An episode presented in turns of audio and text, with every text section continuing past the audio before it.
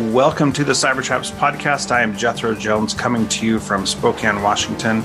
I'm the host of the podcast Transformative Principal and author of the book School X How to Redesign Your School for the People Right in Front of You. I am a former principal at all levels of K 12 education.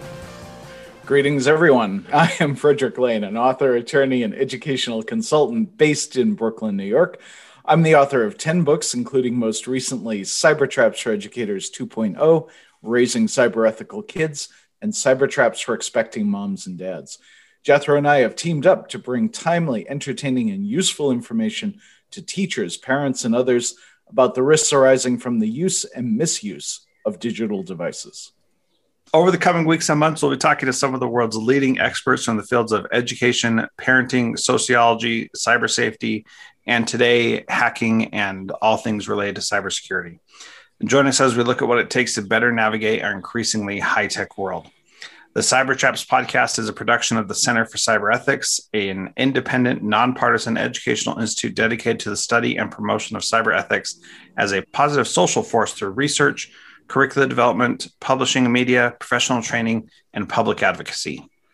And it's delightful to be able to say that that is officially a true statement. Yes, it is. It's very, very exciting it is our pleasure to give our thanks to Buoyancy Digital for being the proud inaugural mission partner for the Cybertraps podcast series, a digital advertising consultancy with an ethos.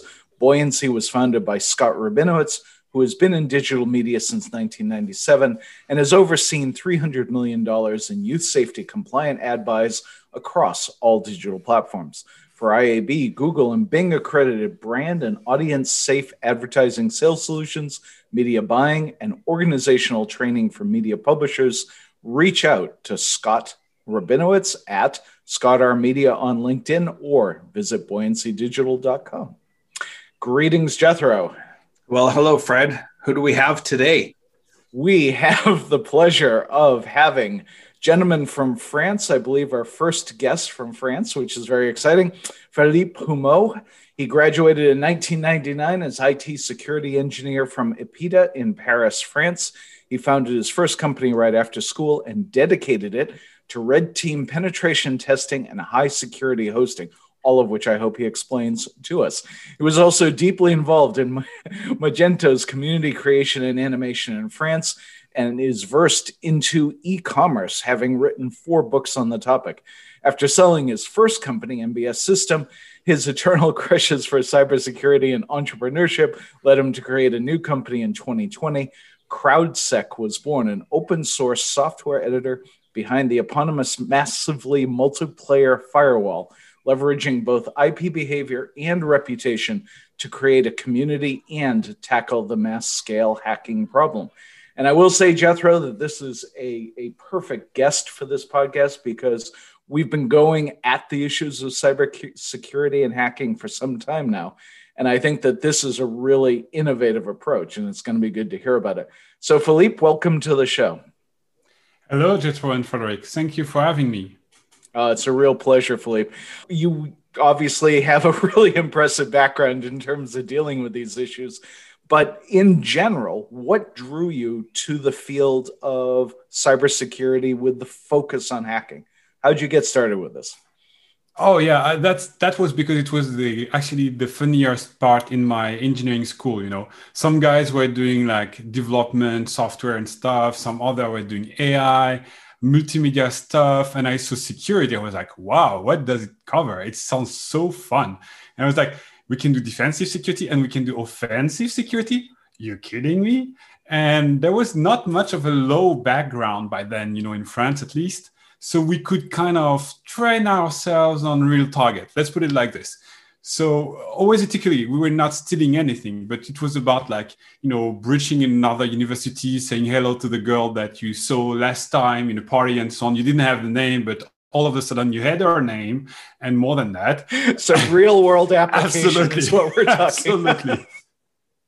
so it was a lot of fun and uh, and a very fascinating topic to me. You know, internet was barely born uh, during my study. I saw Google rising like as a new alternative to Alta Vista, which was the uh, settled search engine by then. So you know, it was uncovering a lot of things for me, and it was really fun.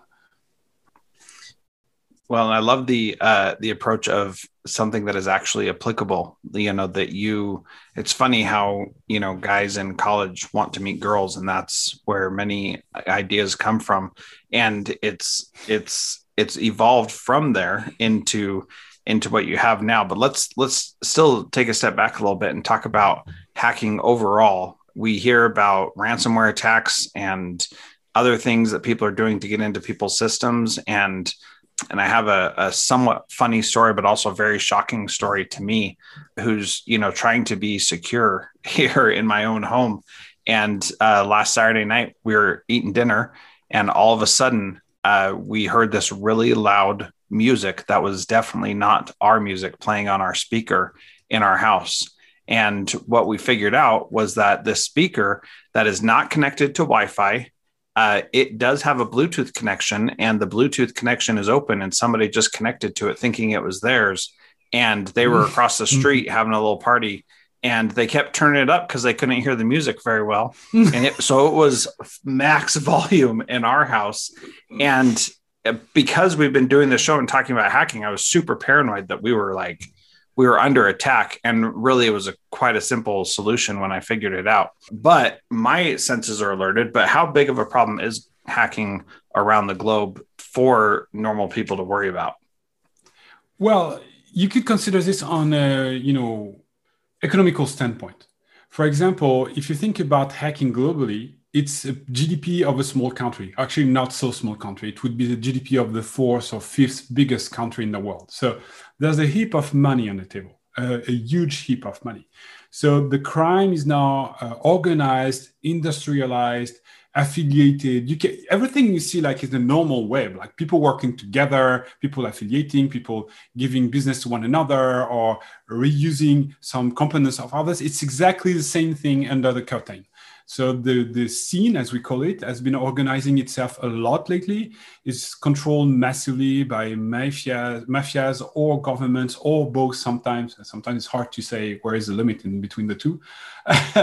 but uh, yeah, so it's professional, definitely. And what you lived through your Bluetooth uh, uh, speaker is an illustration of something really worrying. It's uh, wireless opens a brand new era of anonymity because if you want to be untraceable and you want to do something bad, you would just break through the next door uh, Wi-Fi system, which is usually super easy, and by there are tons of them all around the world, and you know pretend that your attack are coming from the next door police station.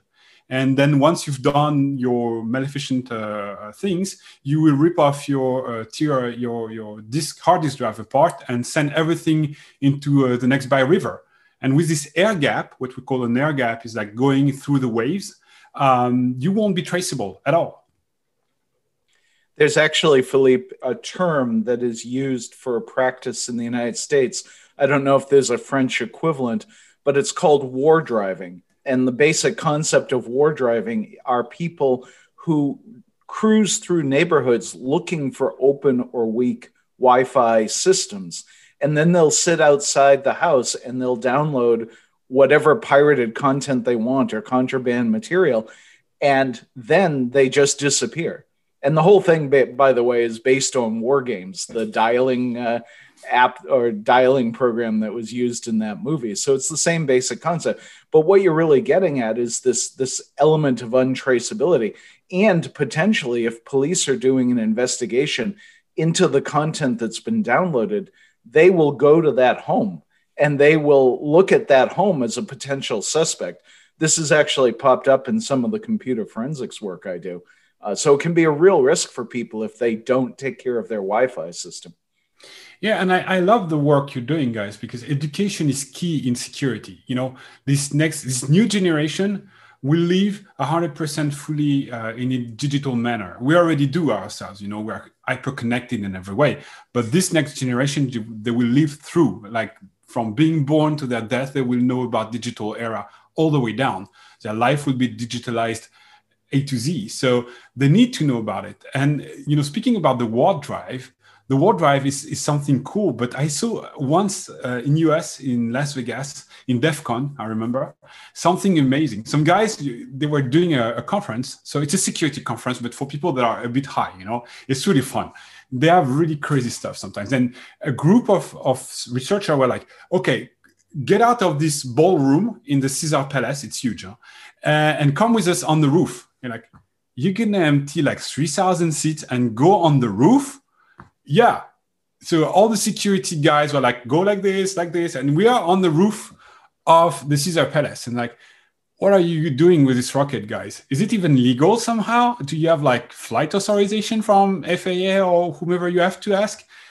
And they're like, no worries about that. Just look at the monitor. And you're like, you see a big screen, TV screen, and they're like, there, there's a map of Las Vegas. And the guy fires the stuff. So the, the rocket blasts off, go into the sky, and release some kind of payload that goes down slowly and the stuff was mapping in real time all the access point of Las Vegas seen from above. And like, wow, that's next gen war driving, guys. and you know what? The first interested person in the audience was a military. that is a really cool story. I've been to Vegas a few times. I will say I've never been to the roof of Caesar's Palace. And I will say I'm afraid to go to DEF CON uh, for fear that I personally would be hacked eh, just for fun. I, if I did go, I would go with no technology at all. Talk about lamb amongst the wolves. You know, you know yeah, no even like this, you can do crazy stuff in security. You look at it like this way. I had my guys. We talked about red team pen test, and maybe we'll be back to this later on. But it consists in breaching into places with more or less a white card, right? The guy says you are not allowed to do this, this, and this, but pretty much everything else is allowed. And one day we tried something. It's actually my CTO who did it with a friend of his. They were in an hotel in hotel in uh, Ireland. Had to validate a platform for uh, security for um, of a platform for uh, poker, right? And so the guy was sitting in and being uh, bored to death in the lobby, and they were like, "Okay, let's hack the hotel," like, but without anything, like with nothing. We drop the laptop we drop the phone we drop everything even the watch. You don't have anything on you and we have to hack the hotel. How would you do it? So they start thinking and they're like okay can we use the remote? What remote? The tv remote. Okay that's allowed. Tv remote like everyone has a tv remote. That's fine. And you know in the VOD of hotels you have a search bar where you can input the name of the movie you want to see. And this search bar everywhere are usually powered by web uh, pages behind and you can inject some code here like bad code, like it's called SQL injection. And the stuff guide an indigestion uh, cannot digest what you send and basically is granting you superpowers over uh, the system behind. So they quickly found an SQL injection and they remapped all the movies, all the porn movies onto Disney movies thinking to themselves that nobody's going to go up front to you know downstairs and say oh my god i couldn't have my porn movie but i had a white snow uh, instead you know and they just did it with a remote. it is really scary stuff, Philippe. I, you know, we we could tell war stories, as it were, all afternoon about this stuff, and I, I'm actually deeply disturbed. I'll never look at a hotel TV remote quite the same way. But I think that the question that I have for you is obviously you're you're working on a new project, and I'm really curious to better understand what the relationship is between open source work and cybersecurity and, and IP addresses. So, if you don't mind, kind of walk us through your project and, and give us a little bit of background on it. At the core of it is a concept that is the following big companies are trying to defend themselves with like heaps of monies and they fail massively as we can see you know they get compromised they leak data and they lose money and all so it means the solution is not like with a super soldier that would kill an army uh, all by himself. Like it doesn't work. It just works in Hollywood movies. So in real life, if you want to tackle an army, you have to have a bigger army. That's pretty much it, you know. So hacking is organized like armies are. You know, there are ranks, there are groups, they are specialized, and so on. So the way we see it, we have to have a bigger army. And as a matter of fact, there are more good intended people than wrongly intended people.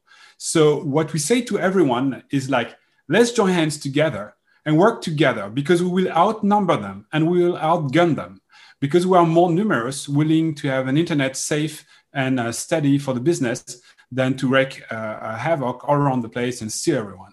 So there's only one real vulnerability for hackers. They hate being uh, uh, woken up by FBI at 6 a.m. in the morning, right? Because as we all know, they are not morning people, right? They are night owls. So what they do is they shelter their activities, they hide it behind IPs, behind other IP addresses, not their own, because it would dox them. It would tell the FBI, like, go this way, you will find a hacker. So what they do is they borrow IPs or they steal one, uh, and some, and usually a lot, and they, they hide their activities. What we are doing here is we are peeling the onion. We are burning those IPs one by one, and trust me, in the end, we are not the one crying. Let me see if I understand that correctly. What you're experiencing is that you you see the bad IP addresses that are coming, and the IP address identifies what device you're using, where you are in the world, and you can you can track that and figure out where somebody is.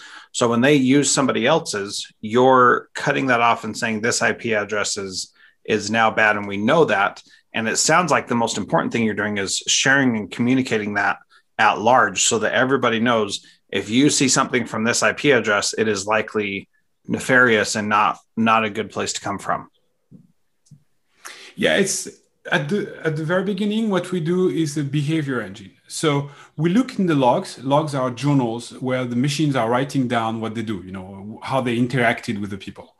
And in the logs there is gold what happened pretty much everything speed log nowadays like planes cars your phone server and services obviously so we look at the dogs and we identify bad behaviors, like if someone is trying to do credit card skimming or like having very small amount of money to validate credit card numbers that are stolen, or if someone's trying to scan your website or scan your password or things like this. So once we identify this wrong uh, uh, behavior, then we block them. There's plenty of way of blocking them, but I'll, let's just assume we block them. And then you're right, we share this IP with everyone across our community saying this IP ABCD had a bad behavior. It, it aggressed uh, your neighbor. So protect yourself against this. You can see it like uh, Internet Neighborhood Watch. Yeah, that's that's really fascinating. it seems it seems very uh, simple, like the idea of publishing this.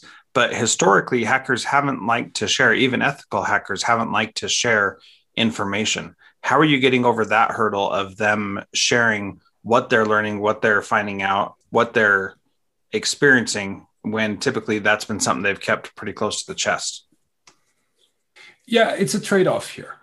Um, the thing is, we provide an exceptional, a very, very good first line of defense for free. It's open source, it's free. There's no shenanigans. You can look into the code. There's no backdoor. It doesn't come from any uh, anywhere uh, wrong. Uh, we are truly serious about what we release and everyone can see it. You can protect yourself for free. Now, the deal is the following if you share with us the spottings you have, then we'll share back with you the IPs that are dangerous to you. If you don't share with us, you just use the behavior engine and protect yourself locally, that's fine by us, but you don't get the goodie, the goodie being the community sightings. So it's up to you to decide whether the community sightings are worth sharing what you see or not. And if you think about it, it's exactly what Waze did, right? They are sharing all together so that everyone is safer on the road.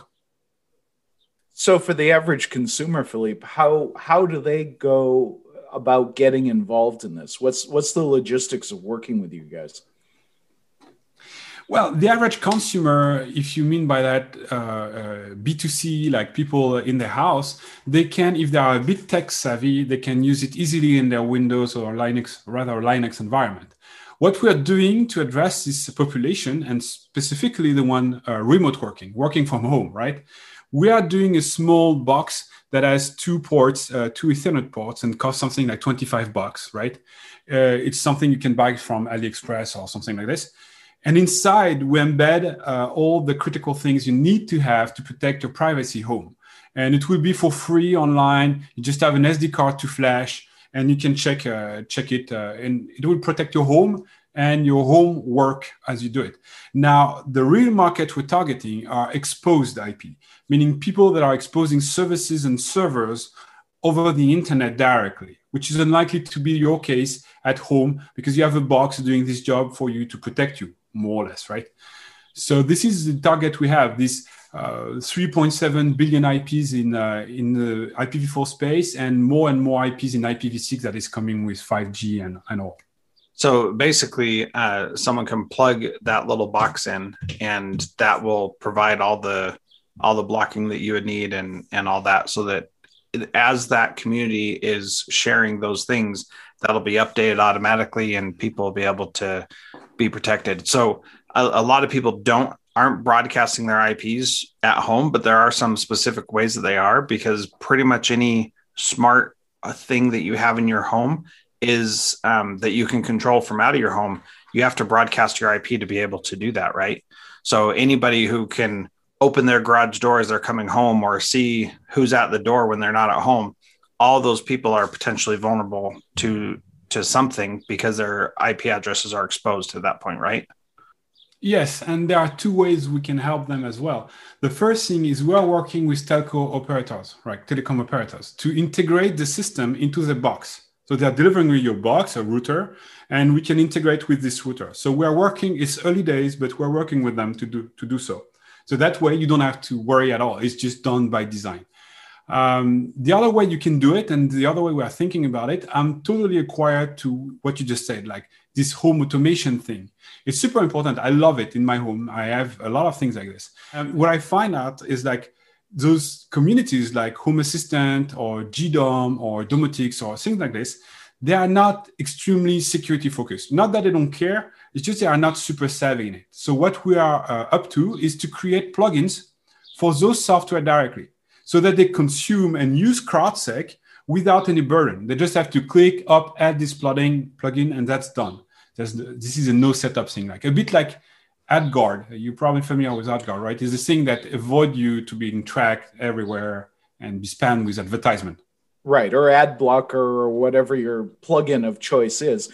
One of the things, Philippe, that I ran across when I was doing cyber traps for expecting moms and dads is that in the context of smart home devices, so many people were buying things that, for instance, were being made in China.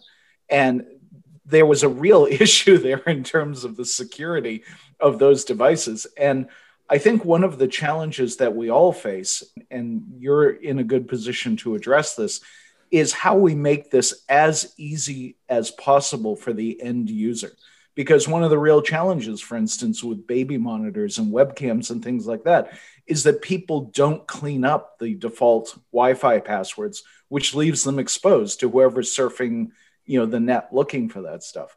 So what are your thoughts on that? Well it's not even just them. At the very core of the problem we have an extremely strong country in production. You know you cannot no one can manufacture a camera a baby a monitor whatever at the price chinese can. It's impossible nearly. So maybe some president will come with a solution but it's not tomorrow. So what we see is sure. like everything is produced there and they are bad if they are as bad as doing firmware as they are good at doing hardware so meaning you cannot beat them on hardware, but when it comes to firmware, they just cut paste things. They, they cut paste code that come from anywhere across and they are not checking the security at all. I, I mean, it's not even a concern for them. Right. Uh, I'm not saying it's made on purpose, but at least it's it's at very least it's loud, it's loose, it's it's not good.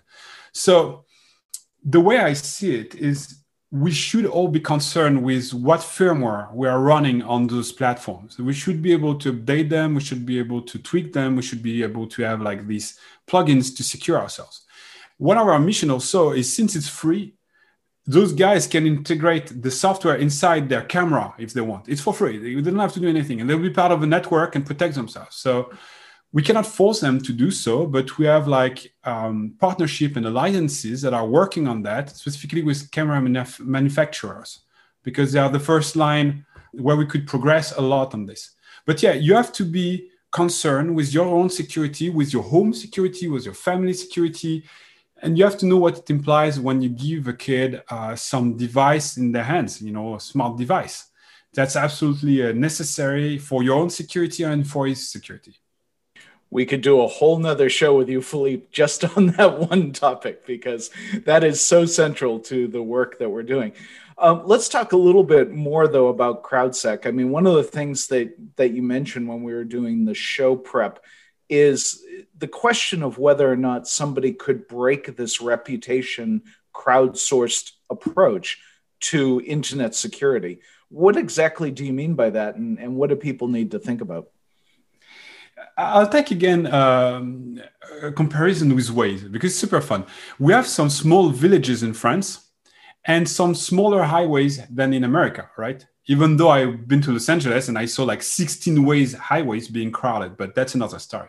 So, you know, Waze says to those people that are all coming back from holidays at the same time, you should go through this village because it's shorter than waiting in the queue, right?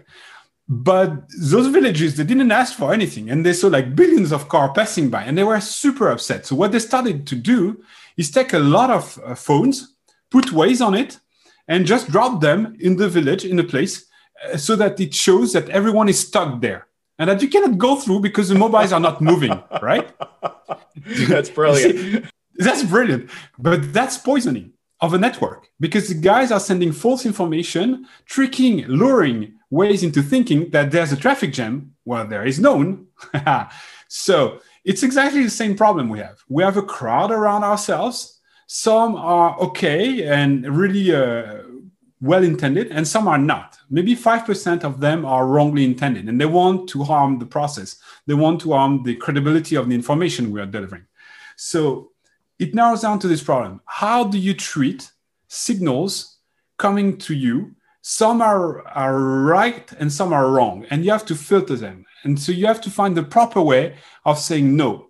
Ip abcd is not bad. It's a person that reports ip abcd that is bad.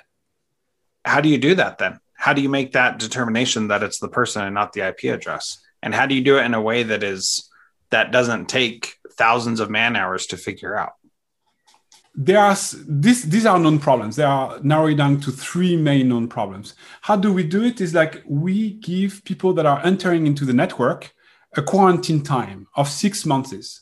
So meaning before six months, we would not listen to you, whatever you say. Okay.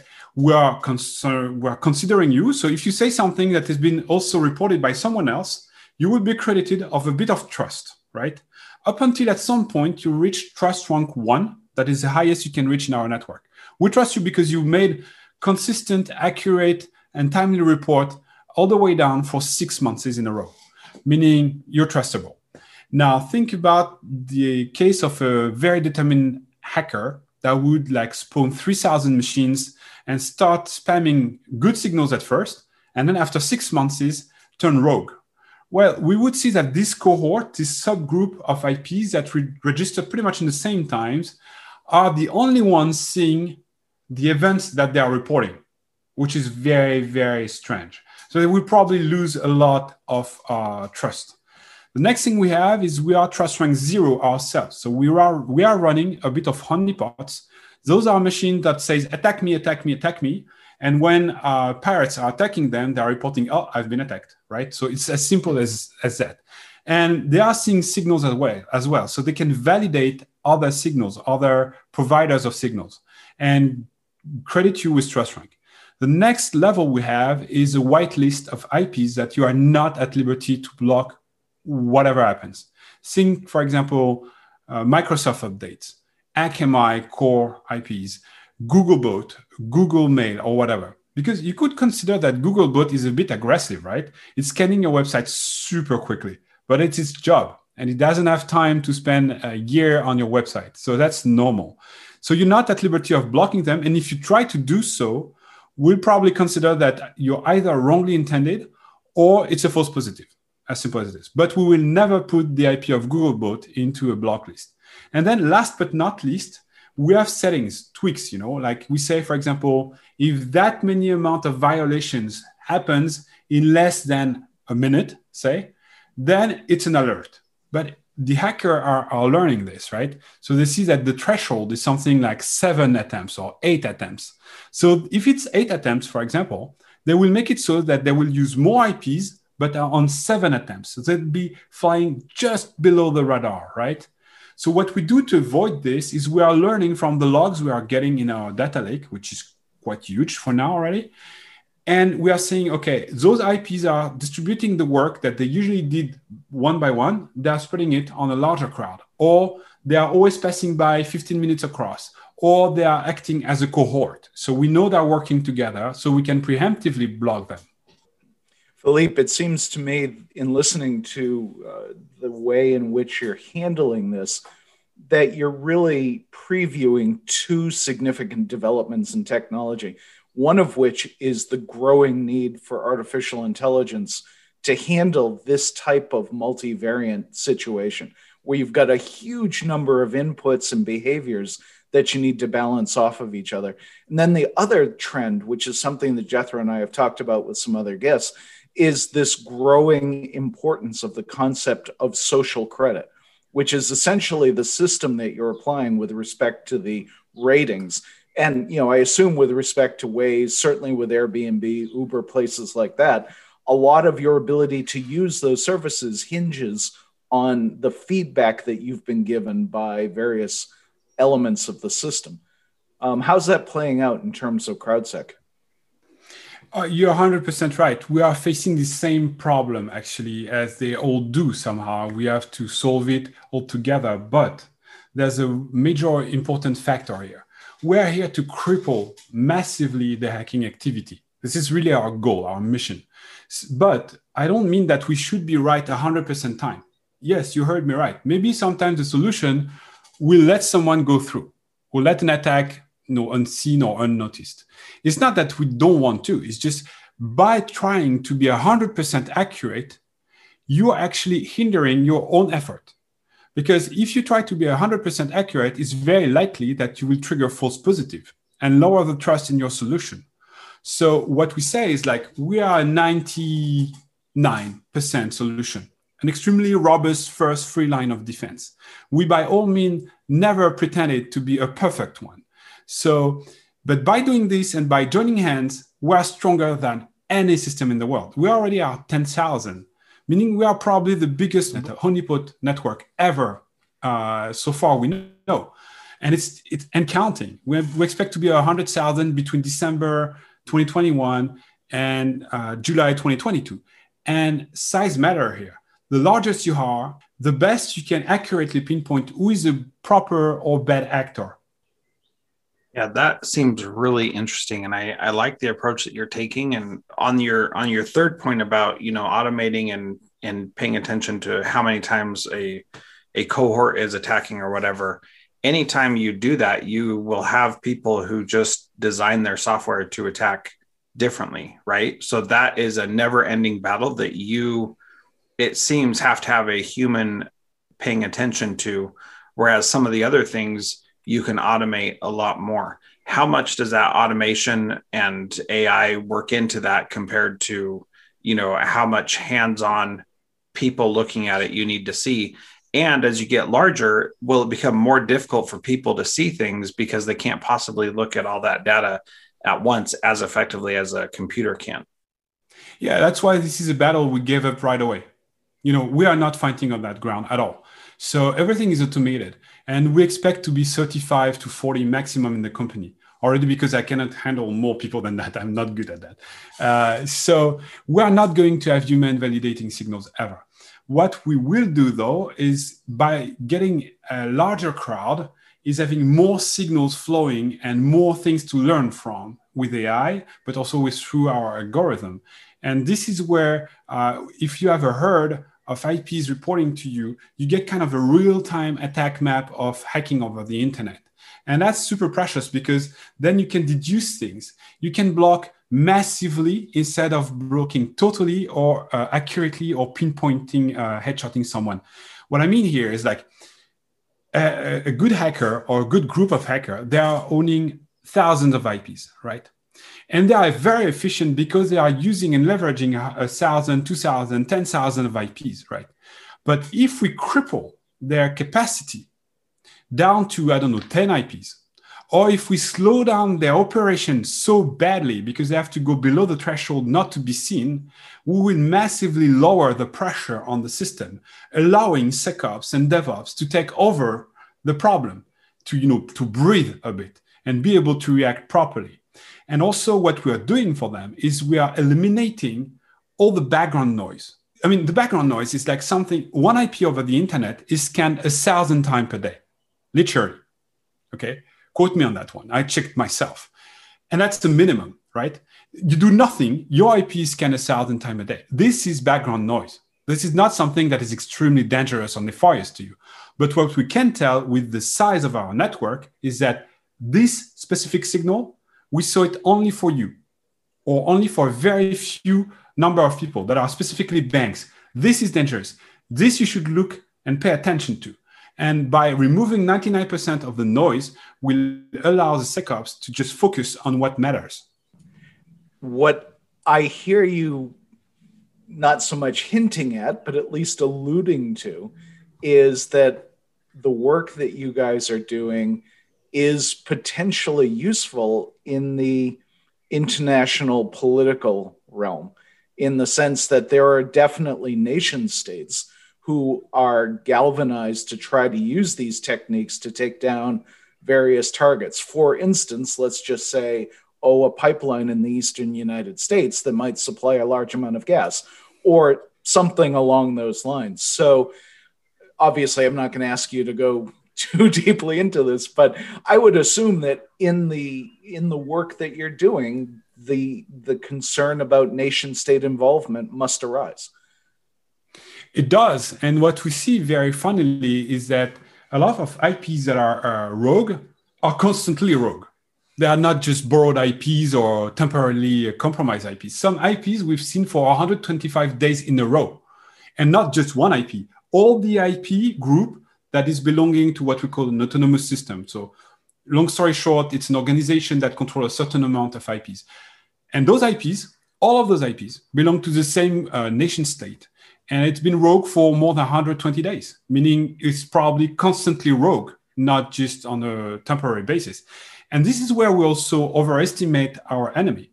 I mean, most of them, they got very quietly used to the fact that nobody is really hindering their operations. What we're coming up to here is like this system is automated. And if your IPs are blacklisted, there are good reasons for that. And if you have to change your IPs or your behavior being a nation state and remove a whole group of IPs not being able to use them anymore, well, we slowed meaningfully your operations. And you will have to go out, find new IPs, and probably expose yourself more. Maybe giving FBI or other authorities opportunities to catch you. So we are stripping, you know, we are putting those guys naked in the street as much as we can. So they don't like it. And uh, it's also helping all the good forces around the internet to defend everyone. Yeah th- this is incredibly fascinating to me. And as we close i think uh, could we bring it down to a consumer level? And where should a consumer um, get started with protecting themselves that's a very very good uh, question what I do already, first of all, I would re- recommend people to have a Linux box at home that would filter the traffic. I know you have to dive into it. It's going to take maybe a weekend for you if you don't know about it. There are tons of great resources and tutorials and things already done for you um, to just filter out your network and not just let everything in and out in a really uh, unorganized fashion. Second thing is I would use, and I do use things like AdGuard or uh, Pi-hole and stuff like that that are filtering uh, a lot of noise, meaning advertisement, cookies, and stuff. Uh, you really have everybody, but in the United States, it's really important that you guys, you know, raise the awareness of what is uh, personal data. In Europe, we are way more sensitive to this. Already, we have a framework for, for that. But in US, it's terrible. I mean, the majors have been ripping you off your data and what you do and how you do it and when and where constantly. And it's so uh, so much of a pattern that people don't even realize it anymore. You know when whatsapp is saying accept this to go on people just click blindly on accept. They don't read the lines right? It's it's not whatsapp specifically. It's every every major. So be aware already. Also so there are tools that allow you to decline every cookie automatically extensions of your browsers uh, browser systems. So Chrome and Firefox and Safari, they offer these things to get a bit more privacy, right? Um, what I would put also in this, what could I put? Ah, I use also a DNS that is privacy protecting, like OpenDNS or uh, AdGuard DNS, you know, things like the security uh, DNS. Philippe, have you heard of um, uh, Cloudflare's 1111 uh, app that is available for iOS. I don't know if it's available on Android because um, I, I, just use the iOS, but it does Warp and Warp Plus as VPNs. And those are, I think, really useful. I would strongly recommend anybody who is working outside of the home or using a mobile device to make sure that they use a virtual private network because that can go a long way to enhancing your protection. And the other thing is for those of you who are using iPhones, the fact that the latest updates of iOS, I think 14.6 forward, gives you the ability to stop other apps from tracking your data from point to point across the internet. So you can at least begin to slow down the accumulation of data. That barn door has been open, as Philippe said, for a long time, but still. The, there's no question you Europeans are much better at this than we are for a variety of different reasons. Absolutely. There are other tricks because, you know, uh, you caught me unprepared, Jethro, because it's such a wide topic that there are so many things to advise. Uh, so VPN, obviously, totally agreeing. Uh, 1111 initiative is great. You should use everyone mobile factor authentication, multi-factor authentication, right? It could be a physical device. It could be your mobile, like Google Authenticator is doing great job here, really. Uh, and that's a, a pain in somewhere dark for hacker to, to go around. It's really, really complicated. So make their life complicated for God's sake. Keep up to date as well. I mean, everything that is asking for an update, say yes. Mainly, huh? I mean, there are maybe exceptions, but most of it say yes. Uh, because there are good reason why editors are pushing updates because they want you to be secure and they don't want the name to be associated to a great disaster, Waterloo of internet, right? Also, something that I figured out that is like really uh, way in your house, disable systematically anything that is doing WPS, you know, those quick association when you click on a button and your Wi-Fi is open and the device is connecting to this Wi-Fi, those are riddled with security holes, right? It's terrible. It's the worst thing ever. That's why also Apple is not allowing you to do this. So disable all of this because you know with this allowed uh, and and activated, you can really get the the password of your network uh, of your neighbor's network right away. I don't mean like connecting to the network. I mean, on top of that, getting the password for the Wi-Fi. So that's terrible because then you can reuse it anywhere. And some people are, are using really good password, but are betrayed by simply this, you know, by this crack. It's called crack Wi-Fi problem. Uh, so, and also obviously first line of defense, have decent, good passwords. And it's really easy. I'm going to give you today a tip that is super easy to remember. Have like three grades of password the one you don't care about, right? That your garbage can. So if you do tuning on your car and you don't care about the forum being hacked or whatever, put this one and use it. I don't know, take something you like. Maybe you're a drummer. Say you're a musician. So you, you take music underscore tuning. So you will always remember that the, the website password is music underscore tuning because it's a tuning website and you like music. And then for more private thing, like your email, your uh, things like this that are, that do matter, what you do is like you take also a music thing. I don't know, maybe Mozart, right?